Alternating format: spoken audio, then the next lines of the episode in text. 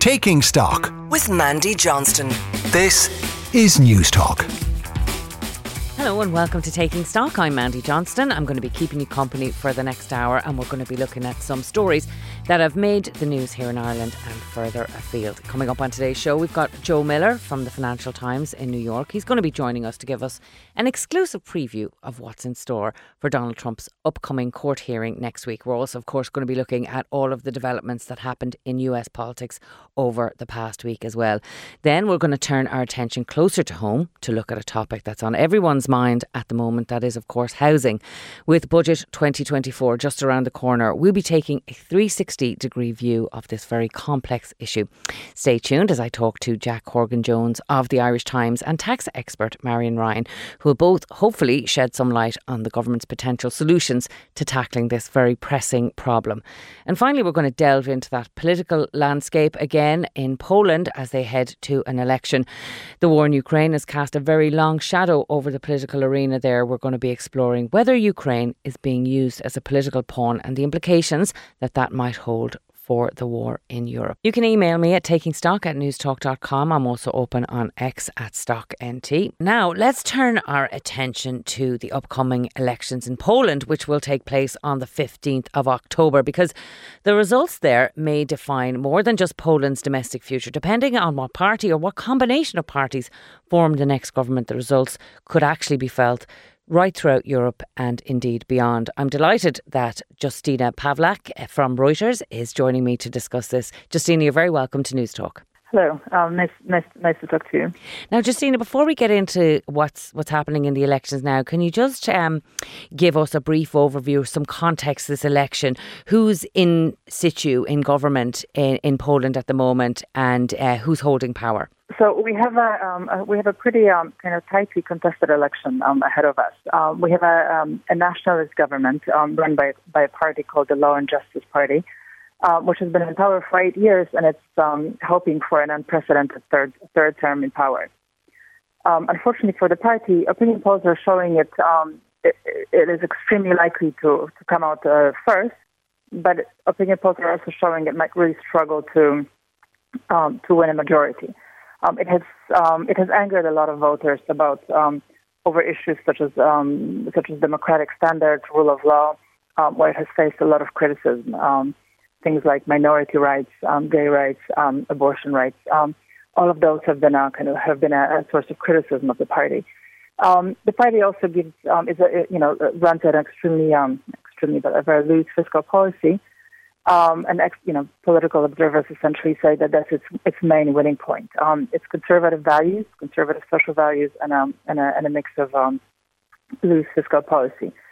Very close behind that is a kind of a large liberal party, um, which um, which is building its popularity on things like um, you know respect for for for, for women's rights, um, respect for minorities, and for, for, for democratic standards.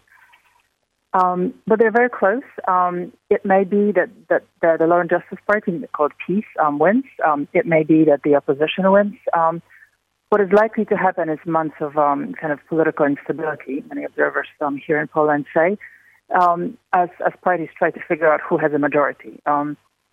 A, a, potential kingmaker will be a, um, a far right party co- called the Confederation. and which which sort of campaigns on issues such as um, lower taxes and essentially a, step back from, from supporting Ukrainian refugees. Mm.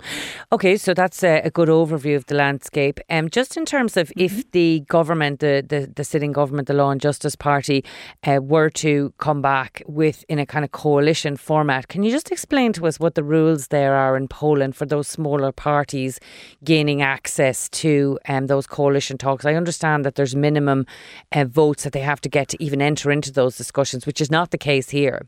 Um, essentially, there are three. Uh, there are two large parties right now, um, and three smaller parties. The smaller parties need to get either five or eight percent of votes um, to be able to get any lawmakers in parliament, and that's really kind of um, when you're looking at the possible results um, for, from the election. That's the key. How many, if any, um, of the small parties get in? Because that's going to um, if if if one of the the the, the liberal or left wing opposition opposition parties don't get in a lot of their votes essentially go to the biggest winner, which which is most likely going to be the the, um, uh, the ruling party, um, the Law and Justice Party. Mm. It, you mentioned there, like um, it's going to mm. be a mm. high states, high stakes national election. Um, a lot of people commenting that a third term for this party would have serious ramifications and implications for democratic standards. Can you talk us through what those concerns actually are? Um, the, the, main concern that has been that has been raised by um, uh, uh, by by the opposition in Poland, but also you know particularly by the European Union um, and, and, and, Brussels institutions, is the justice system. Um, the government has done a lot of um, uh, reforms to to overhaul the justice system.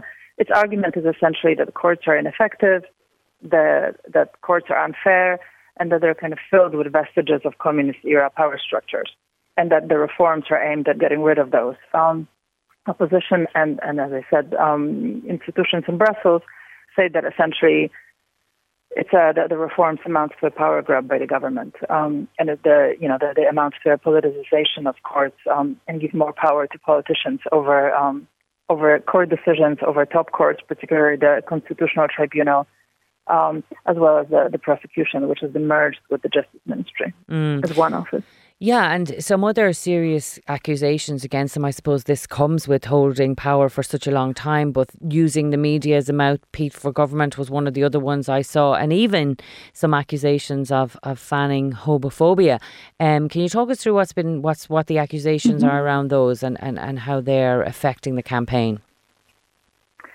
I mean, much of the political debate in Poland right now is about um, about liberal values um, versus um, versus um, uh, traditional Catholic values and what they mean. The government says um, that its role and its goal is to protect um, uh, traditional family values, um, Catholic values, and, and, and, it has been trying to instill a lot of those into public life. for example, in education, mm. in school curricula, uh, it has been accused by by its opponents um, that it had played a role in a, in a, in a constitutional court um, decision to ban abortion. I mean, uh, for the past three years, um, abortion is only allowed in Poland um, in the case of rape or, or incest. Otherwise, it's, it's banned. So that's you know, and that's that's something that the government has welcomed as a that that's a core decision that uh, the government has welcomed. Mm. The opposition says that it's uh, uh that it's uh, you know, that it's essentially taking away the rights of minorities. Um, and that it's fraying the, fa- the fabric of society by, by polarizing the country well, over these issues. A lot of obviously domestic issues there, but one issue that has kind of hit the headlines worldwide really were uh, some comments made mm-hmm. by President Duda last week, who compared Ukraine to a drowning person that could end up bringing down the rescue and then rescuer. And then the Prime Minister told uh, a, a TV station in, in Poland that they were no longer supplying weapons to Ukraine because they're more intent on arming Poland with more modern weapons. Now I know that they've stepped back from some of those comments, but can you explain to to to me and to our listeners uh, the shift in thinking when it comes to Polish support for Ukraine in the invasion uh, by by Russia? So, to be fair, um, on, on, in practical terms, um, a lot of diplomats in Warsaw would say that they, um, there hasn't been a, practical shift, um, that the government hasn't actually um, uh, changed policy or changed course um, on supporting Ukraine militarily, um, and in particular in terms of logistics. Mm. I think um, about 80% of Western or American aid um, go through Polish territory towards Ukraine. Um, I, I, think a lot of it has to do, and that's what a lot of the political observers in Poland would say, um, has to do with internal politics. Um, the, the, the ruling party has been taking over the last sort of several weeks or months um, in an increasingly um, kind of tougher verbally um, stance towards Ukraine. Um, and the observers here would say that it's a, that it's um, you know that it's a twofold effort. On the one hand, the issue of grain imports um, is, a, is, is resonating quite strongly um, with Polish farmers, and the rural communities are, are part of the the government's heartland. that's where a lot of their voters come from, mm. and the government does need to kind of galvanize its voters to make sure that they a, that they supported, but they also leave the House on October 15th and vote. Um, on the other hand, the, the far right party that we've mentioned earlier, um, part of its campaign has been that the government and Poland has done too much, um, that it has given too much welfare um, to, to, to, the millions of Ukrainian refugees that have come to the country, um, that the, the kind of the payments and the support are on par um, with what, what, what Polish citizens get, and that that's not okay. Mm. And you know, while while the, majority of Poles um, overwhelmingly support helping with Ukrainian refugees, there are pockets of of, um, of what you can call refugee fatigue, and observers here would say, um, or political experts here would say that the, the government, the PiS party, is trying to speak to those um, um, to, to, those pockets of, of the electorate um, that are tired of helping refugees. Mm. Um, but, but, if uh, that's true, then it's working. The, the, the Confederation, the far right party, is losing support. Um, and PiS is gaining. Yeah, and that, that was my next. Sorry for interrupting you there, um, Justina. that was my next question. Really, was about the public support for the war effort in Ukraine. Is the the public sentiment on that shifting? Is that why um, the various different political parties mm-hmm. are using it? Um, is there a change in attitude in, in, in the public rather than the political space on this? So it's shifting a little bit. I mean, in, um, there was an opinion poll in, in April of last year, so two months after the war started, that said that um, 4%, I mean, just 4% of, of, of, of, of, of people were, um, were against um, allowing refugees um, into the country and I think 91% were for. Um, were for. Those numbers are now, I think, 25 and 70 percent. Mm. So 70 percent of the nation still wants the refugees to come in and be helped, but it is a little bit, you know, it is 20 percentage point less than, than a year and a half ago. Mm. Let's just uh, take the crystal ball out and do a bit of uh, scenario planning. What if um, in those coalition talks, and I accept that they might may take a long time. But what if the, the the Polish government was to lurch further to the right? What are the implications for the country, and indeed, what ramifications could that have for the wider EU family? I mean, I think for the for the war effort, um, I think it's clear that, that Poland will stay course in the war effort. Mm. Um, the government has, however, said that as of um, January, I think um, some of the welfare payments to, the, to, to Ukrainian refugees will be stopped. Um, because originally they had been planned until you know through the end of December. Um, so that that you know that appears to be part of policy. And the rule of law issues, the government has also said, um, and particularly it's, it's um, the, the party leader Jarosław Kaczynski has said that he wants to finish um, the reform of um, of the justice system, of course. So that could raise eyebrows in Brussels. Mm. Um, if it continues on the same path um, as it has um, as, as it has until now. And what about um, the opposition leader Donald Tusk? He's been quite an imposing figure across Europe for many years. Uh, what would a return for him to power mean? That's a good question. I mean, he's he's, he's done the job before, um, mm. so he knows what he's doing. Um, it, to be honest, it doesn't it doesn't look like the, the most likely scenario at the, at the moment. I think it I, think it was still pa- passing by um, by a small margin, but, but but it still will. He said very clearly that um, they will they will start governing uh, by trying to undo a lot of the reforms. Um, as you mentioned earlier, uh, the, of the reforms of the PiS government. As you mentioned earlier, um, one of the issues is media freedom. Um, a lot of um, international watchdogs, international organizations, you know, for example, Reporters um, Without Borders would say that, uh, uh, that the government has turned public media um, into a sort of a, a government mouthpiece that that uh, public media essentially just told the, the government's line. So, so, Tusk has said that he would, ch- he would change that um, within the first 24 hours. He has also said that he would, um, that the, the, the, civic platform, as this party is called, that if they win, they would, you know, they would undo a lot of the justice reform.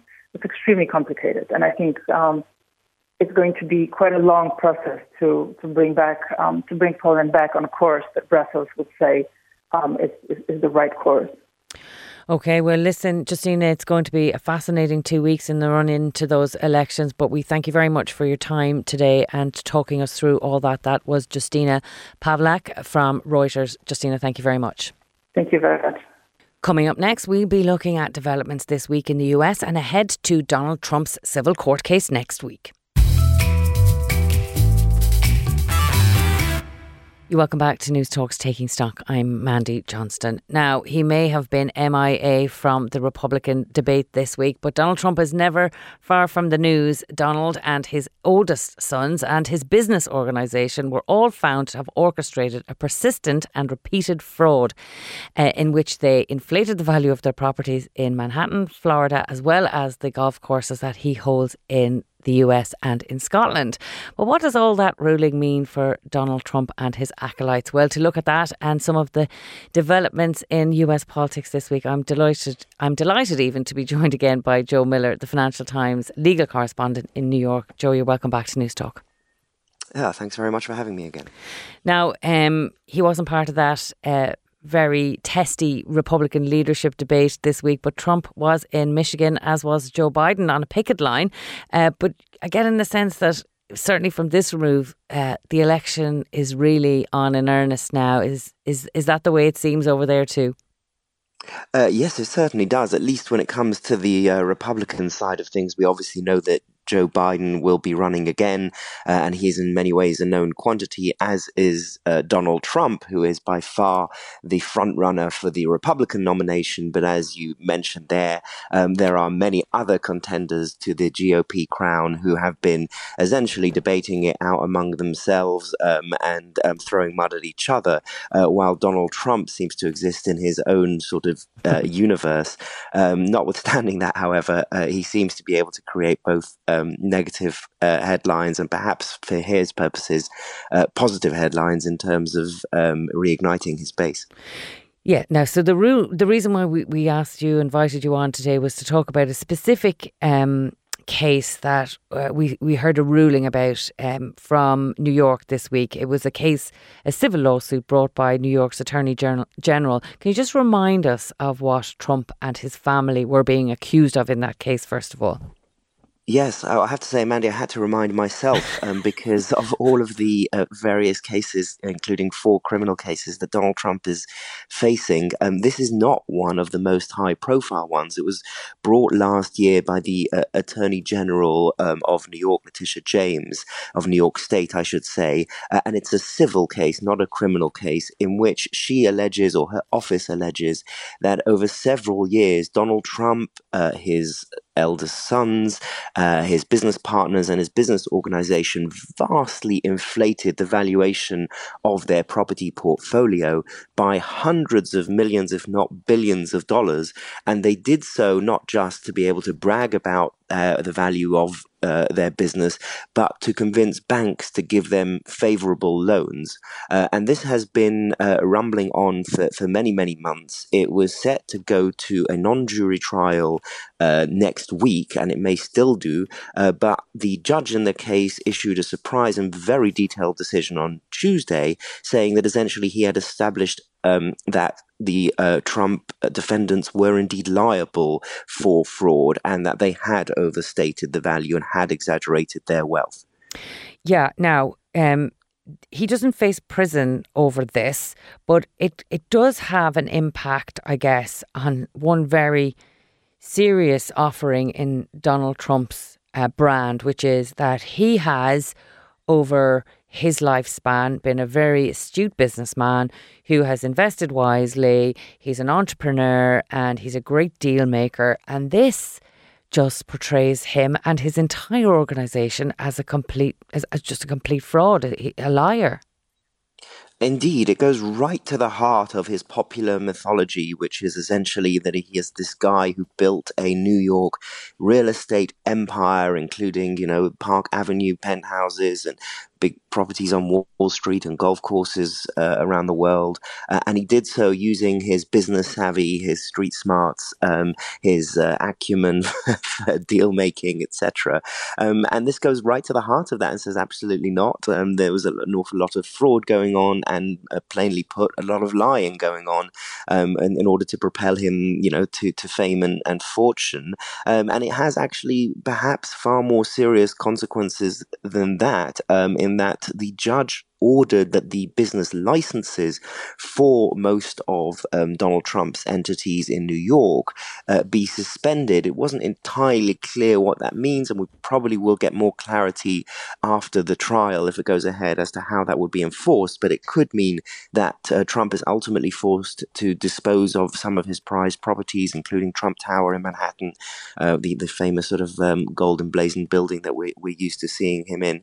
Um, and so it, it could have uh, it could be a real death blow to some of his businesses, or at least the businesses that helped him build his name. Yeah, and that's really the nub of the question for me. And everything to do with Donald Trump, um, you cannot apply normal standards or, you know, kind of predict what's going to happen. But this is something very technical a business license in New York. If this ruling is to be affected, what would it mean for his businesses, say the likes of Trump Tower or any of those other properties that he owns? Like, would they be able to continue to function?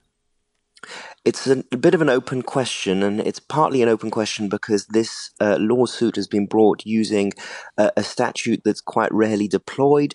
And it's fair to say that the court in which this is being heard, which is a New York state court, not a federal court, uh, very rarely uh, hears cases of such magnitude or involving, you know, such a high profile political figure and such a sprawling property portfolio. Um, on the face of it, people I spoke to uh, after the judgment was handed down, including former judges, said that essentially it means that none of Donald Trump's New York businesses can continue to do business as of today. But of course, as a practical matter, no one's quite sure what that means. Do you just stop doing business? What does that mean? I mean, he's got tenants in residential buildings uh, across the city. Who are they supposed to pay their rent to? Uh, how does this work? And uh, the judge in the case on Wednesday was asked this in open court, and he declined to clarify as to how this ruling would be implemented at this stage. So for now, nothing happens. For now, Trump's businesses, as far as I'm aware, are, car- are continuing to operate in New York. But I think in the in the coming weeks, uh, the AG's office brought this case will seek to enforce this measure, and then we'll get some form of clarity as to quite how consequential this is for, for Donald Trump and his and his real estate portfolio. Mm. Presumably, he and his lawyers will be appealing this as they appeal absolutely everything. But will this have an effect um, on all of the other indictments? Well, this is an indictment; it's a civil case, but the other four indictments that he's he's been involved in over the last six months. Um, will this play into this? Surely this is something they will use to speak to his credibility. They could very well, yes. Um, I, I won't go to the heart of the matter in, in many of the other cases which have been brought over, you know, as you know, trying to subvert the 2020 election and retaining classified documents allegedly and, and things like that. So uh, this case ha- has no bearing on the facts of those matters. But if Donald Trump decides to take the witness stand in his defense in any of those cases, then you can very easily imagine the the prosecutorial team standing up and um, literally reading from uh, this this judgment, you know, in which the judge said that in the defendant's world, uh, you know, rent regulated apartments are worth the same as unregulated mm. apartments. Restricted land is worth the same as unrestricted land. Square footage is subjective. You know, he said that Donald Trump lives in a fantasy world, not the real world, and you could see how you know prosecutors would use that to prove that you know Donald Trump is not a credible figure. Yeah, and some of the commentary around it, some sources, uh, uh, legal source saying this is as bad as it gets in terms of how the court viewed him. Um, I'm just assuming that um, Donald Trump is going to need quite a bit of money for his court cases and also for an election campaign, notwithstanding the fact that he gets an awful lot more publicity just by dint of his uh, newsworthiness for all those reasons. But could this affect him in terms of fundraising or even in terms of finance, like his access to banks and things, if it were if it if it progresses from the court on Monday? Well, you know, Mandy, if you're as unfortunate as me to be signed up to some of um, Donald Trump's campaign email lists, um, you, will be used to the fact that as soon as uh, a uh, court decision goes against him, pretty much uh, the campaign uses it um, in order to fundraise. In other words, uh, it seems to uh, spur donations, um, and they send out, uh, you know, emails saying, you know, Donald Trump needs your help. The, the Democratic establishment is is out to to get him political witch hunt and the lines that they uh, you know tend to parrot in, in these situations. Um, and of course, we don't know what's going on inside of the campaign, and we'll get more information as you know uh, certain disclosures are made as to uh, how healthy its finances are. Um, but it's entirely possible that when it comes to raising money, uh, these decisions are indeed helping Donald Trump rather than hindering him. He really is the anti-candidate. Uh, if you're just tuning in, you're listening to News Talks Taking Stock with me, Mandy Johnston, and I'm speaking with Joe Miller, who is the Financial Times legal correspondent in New York. Now. Um, finance obviously an, an, issue in the House as well this week. Um, big questions around government shutdowns um, and funding uh, the the state there. Can you just talk us through what happened and, and what might happen next on that front, please, Joe? Uh, well, it looks like we're looming towards a government shutdown. Um, if, if that feels like it's a, familiar story, it's because it is. Um, it's essentially the tactic that the uh, Republicans have chosen uh, ever since Joe Biden um, came into office, which is to try and essentially um, vote down any budget that would extend the debt ceiling, uh, which is a familiar story, which is the way the US works. Uh, essentially, uh, the debt ceiling, which is the amount that the government can borrow, has to be reapproved by Congress, and it allows um, the the Republicans in uh, the Senate to essentially stop the government from doing any bu- uh, doing its daily business, and to essentially hold this over as a bargaining chip over the Biden administration, which is what uh, the leadership in uh, the House and Senate seem uh, absolutely committed to doing at this stage. Now, of course, this is a sort of a game of chicken, mm. um, and it's been going on, you know, for quite a few weeks now. we will see if any last minute negotiations over the weekend prevent this shutdown, and of course, you know, we've gone into shutdowns before for a few weeks until there was an agreement because you know the government can continue to function just about on a bare bones budget for perhaps a couple of weeks. Um, but as things stand, it looks like we're heading to a shutdown. Yeah, those brinksman that brinksmanship seems to certainly be much more prevalent now than than ever before. But when those shutdowns happen, even if they are temporary, what type of services are affected, or are they affected by it? Uh, it's a different um, it has a different effect on different parts of the government and it's essentially to do with how much of a buffer in funding various bits of the government have. So for example when it comes to emergency uh, services uh, law enforcement and things like that um, there is a few weeks of a buffer to pay you know uh, federal police and things like that and to um, pay the army um, and you know essential services. But what you tend to find is that all other branches of government you know uh, Uh, municipal services and things like that um, start as if they if they're you know connected to federal funding, whether that's you know the Environment Agency or the Health Agency or things like that, uh, they literally close down many of them or start to close down from when uh, the government shutdown begins, um, and so it becomes difficult to do almost anything that is uh, connected in some way to bureaucrats in in Washington, and you know that could even uh, affect things like aviation or, or transport because you know there are um, uh, civil aviation authorities and things like that that are connected to, to federal uh, bodies. So um, it sort of has a cascading effect, but a, a very measurable one. Mm. Finally, Joe, just want to talk a little bit about Joe Biden. Uh, first US president on a picket line this week. He's finally acceding to the Democrat request to get out there. Is this him sort of trying to ramp up his campaign and his visibility? It's really remarkable, isn't it? I mean, I knew this was happening because it was announced a couple of days earlier, but seeing those pictures mm. of a uh, president with a foghorn on a picket line with, you know, striking auto workers is, is really, uh, really unprecedented. You know, we use that word quite often, but in this case, it, it really is. And, you know, one can be cynical about it and say that, you know, Joe Biden uh, in a swing state sees the union uh, constituency as being vital in, in winning, um, you know, Michigan uh, in, when it comes to the ne- election next year. Um, but I think it also reflects the fact that public sentiment has changed, and you know, uh, whereas in in previous decades, it was quite easy to demonize, um, you know, strikers, and there was a, a, robust Republican Party that essentially stood as the voice of big business. Uh, now things have changed. Mm. You have, you know, voters who've gone through the financial crisis, who've gone through COVID, who've gone through inflation, uh, and who see corporate profits uh, getting higher and higher, and perhaps have more sympathy with strikers than they would have in the past. And on the other side of the aisle, uh, you don't have the sort of full-throated, um, you know, defense of, of free free market capitalism that you used to um, have. And so I think Joe Biden has spied an opportunity here, and it could very well play out in his favour. Well, there's certainly a lot to keep you busy there at the moment, but that was Joe Miller of the Financial Times in New York. Joe, thank you very much for joining us today. Pleasure. Thanks, Mandy. You're listening to Taking Stock here on News Talk. Join us after the break as we look ahead to what the government might do to help supply and support on housing in Budget 2024. You're welcome back to News Talks Taking Stock. I'm Mandy Johnston. Now, from the government's perspective, solving the housing crisis or even alleviating it somewhat requires a complete 360 perspective.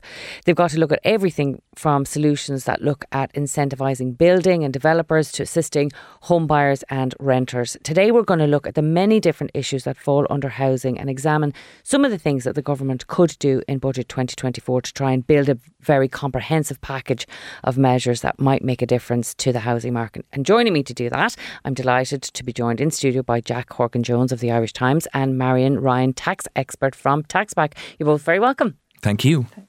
Now, for the purpose of this exercise, we're going to do a good cop, bad cop effort here. And oh. Jack, you're going to be the bad cop. Okay. And you're going to try and outline what the problems are in the very different areas across the housing sector. And Very good. No solutions, just problems. No, Marian is charged with all the solutions. So. Oh. We're going to start off with the actual building issue, Jack. Mm. Government's targets consistently falling very short of, of what they're aiming for. What are the main issues there at actually increasing the supply that builders and developers are facing when it actually gets to that point of getting the projects off the ground? Well, I mean, where do you start? A good place to start, I suppose, is the targets themselves. Um, you said that the government is missing targets. If the government was here, they would say that they hit their their overall housing target for last year. Um, what they missed was their social housing target. But I think that the bigger problem when you take a step back from it is the size of the targets themselves. So the the approach for the kind of the first part of this decade is to build about 30,000 homes a year.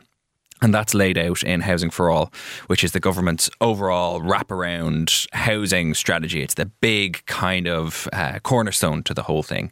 The problem is that those housing targets are, are largely seen to be a massive underestimate of what is actually needed. Uh, the, the Housing Commission, which is a body of experts brought together by the government themselves, uh, have done unpublished research that we, we published in the Irish Times in January of this year that says that the real level of need is probably between 50 and, and 60,000 homes. So we're well behind that, and every year that goes past, we're we're getting further behind that. And this is something that the Taoiseach has articulated as well. He says that we need to ma- build many more hundreds of thousands of homes. So that's the kind of that's the starting point. The starting point is is an undershoot in terms of ambition. Um, the other problem that that kind of intersects with is that even if we had the higher targets, we don't have the capacity within the economy to actually build out all those homes. And So we can go we can go go as granular as you want within that, but like the ma- the ma- the basic problem is that even if we had more money, we couldn't put it all to work because of these things called capacity constraints within the economy. There's not enough people, there's not enough raw materials, and then there would be concerns about pouring extra money into the into the economy and causing an, a, a further exacerbation of the inflationary spike, a spiral rather. Like the issue is such that you know the, the current capital budget within the Department of Housing can't all be spent and is carried over from year to year. So it's this overlapping mess of problems, really, and we've just described two of them. If we, we could be sitting from here, here from here until next week, and Yeah. we wouldn't get through half of it.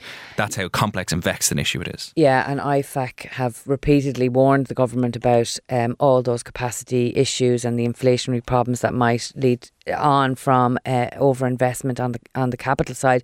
Marian, just I know it's a very difficult one, but if we were looking to try and analyse or assess what the government might do to try and incentivise all, notwithstanding the targets aren't enough, but if they were trying to do something in budget 2024 to actually incentivise building now, get buildings up and running, get projects off the mark, is there anything that you've seen that's coming down the tracks or has been tipped to actually help this developer led side, this building issue?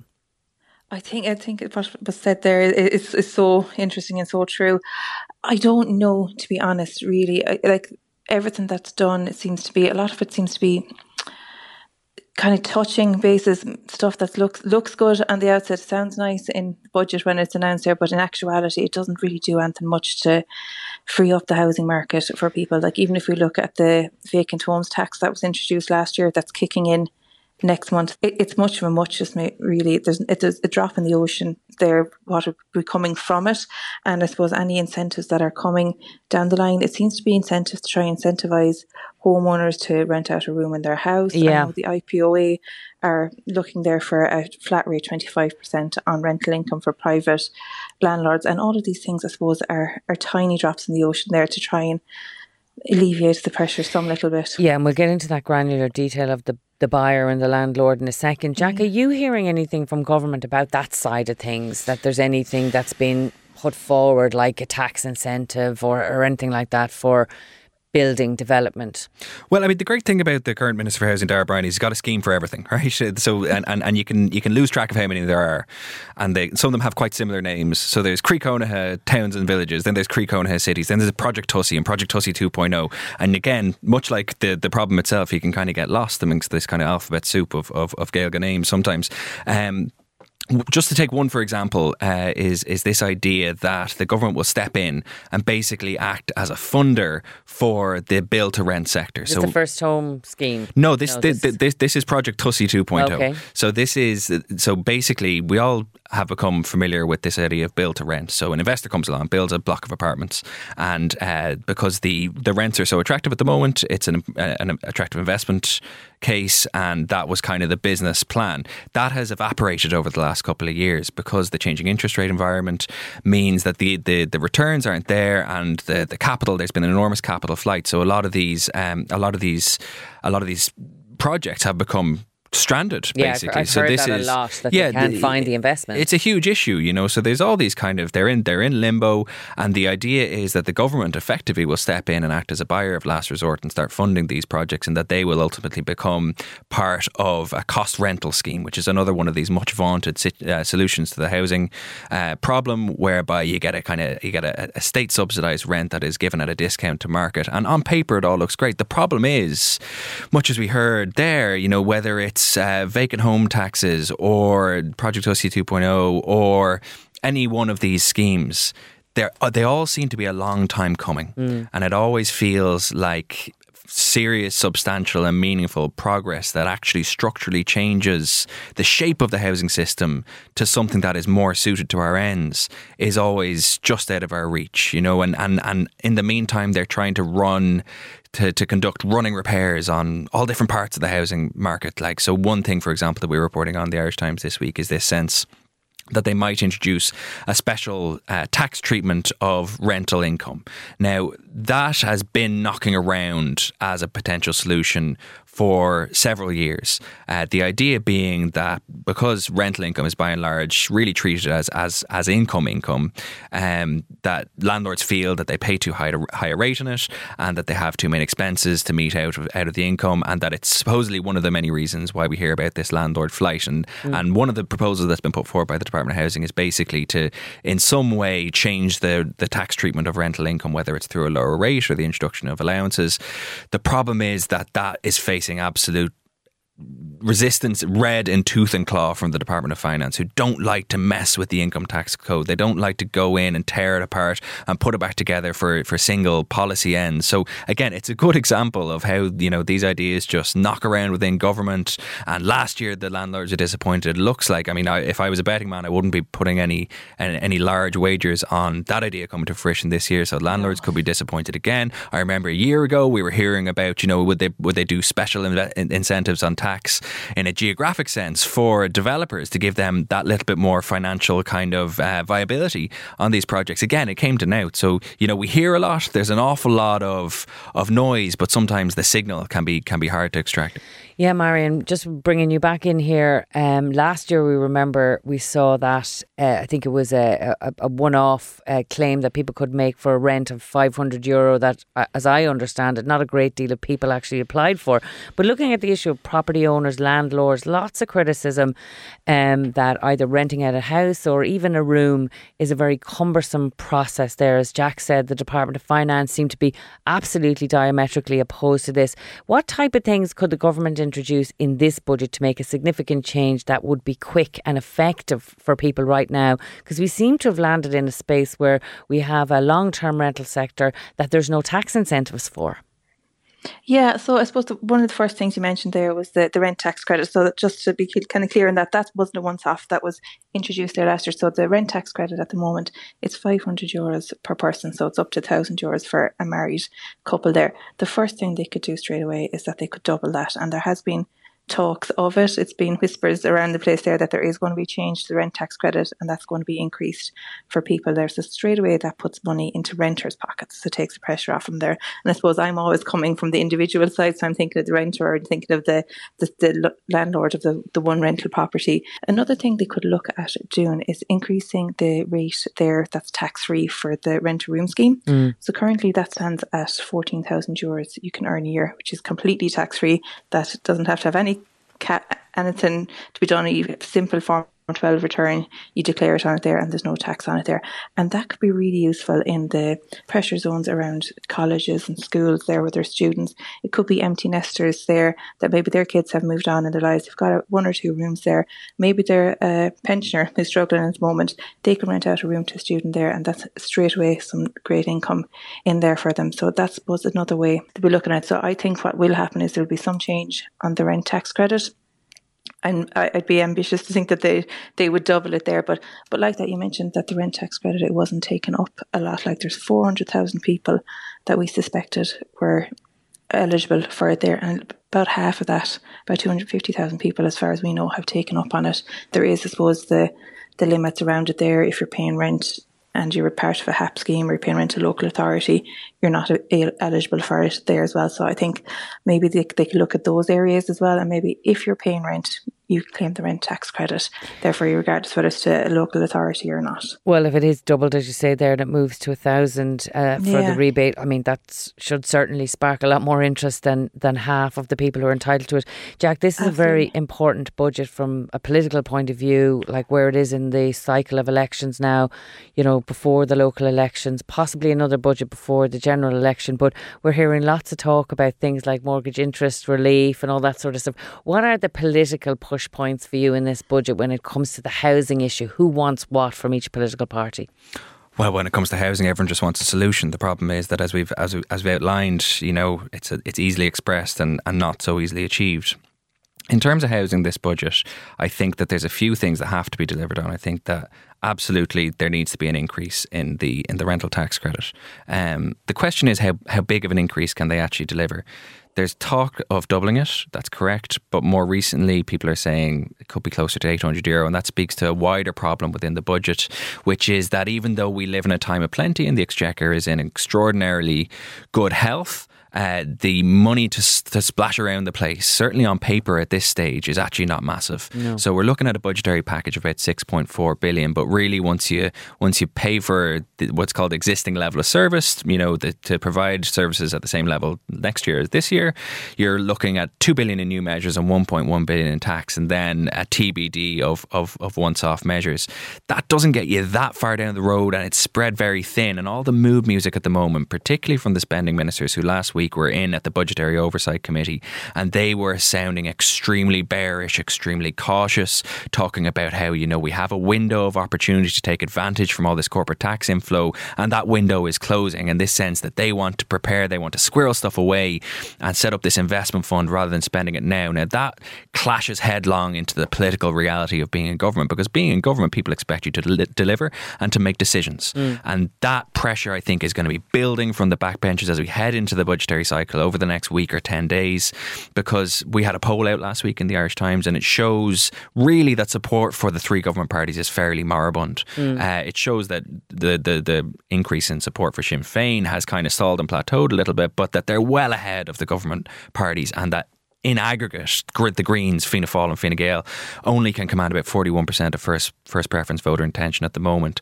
So while elections are dynamic and campaigns are dynamic, and we're probably a fair bit away from the next election. These are the kind of times of the year when polling becomes particularly important because politicians know, because they're very good at being in high contact with their voters, they know that this is one of the times of the year when people actually pay attention to the political cycle. Most of the time, it's background noise. Yeah. People actually pay attention yeah. at budget time, and they and, and it shapes a lot of their voter intent and a lot of the sense that they have of the government's capacity and interest in delivering for them and delivering them from these various challenges that they have at the moment, mostly rooted in the cost of living crisis and the, the very acute housing crisis that we're in. Well, look, guys, I, we could talk for another 15, 20 minutes on this, no problem. But uh, sadly, time is upon us now. I just want to thank uh, Jack Horgan Jones of the Irish Times and Marian Ryan, uh, Director of Business at taxback.com. Thank you both very much for joining me today. Thanks, Mandy.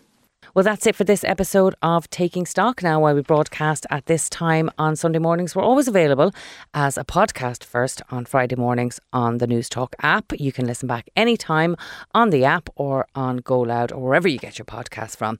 My thanks, as always, to all of today's guests for their time and their insights. Thanks also to the producer of Taking Stock, John Fardy, with Simon Keane and Stephen Daunt on research and Hugo De Silva on sound. Jonathan McCrea is coming up next with Future Proof. And then it's Sean Defoe with on the record. So, from Taking Stock with me, Mandy Johnston, thanks for listening and enjoy the rest of your day.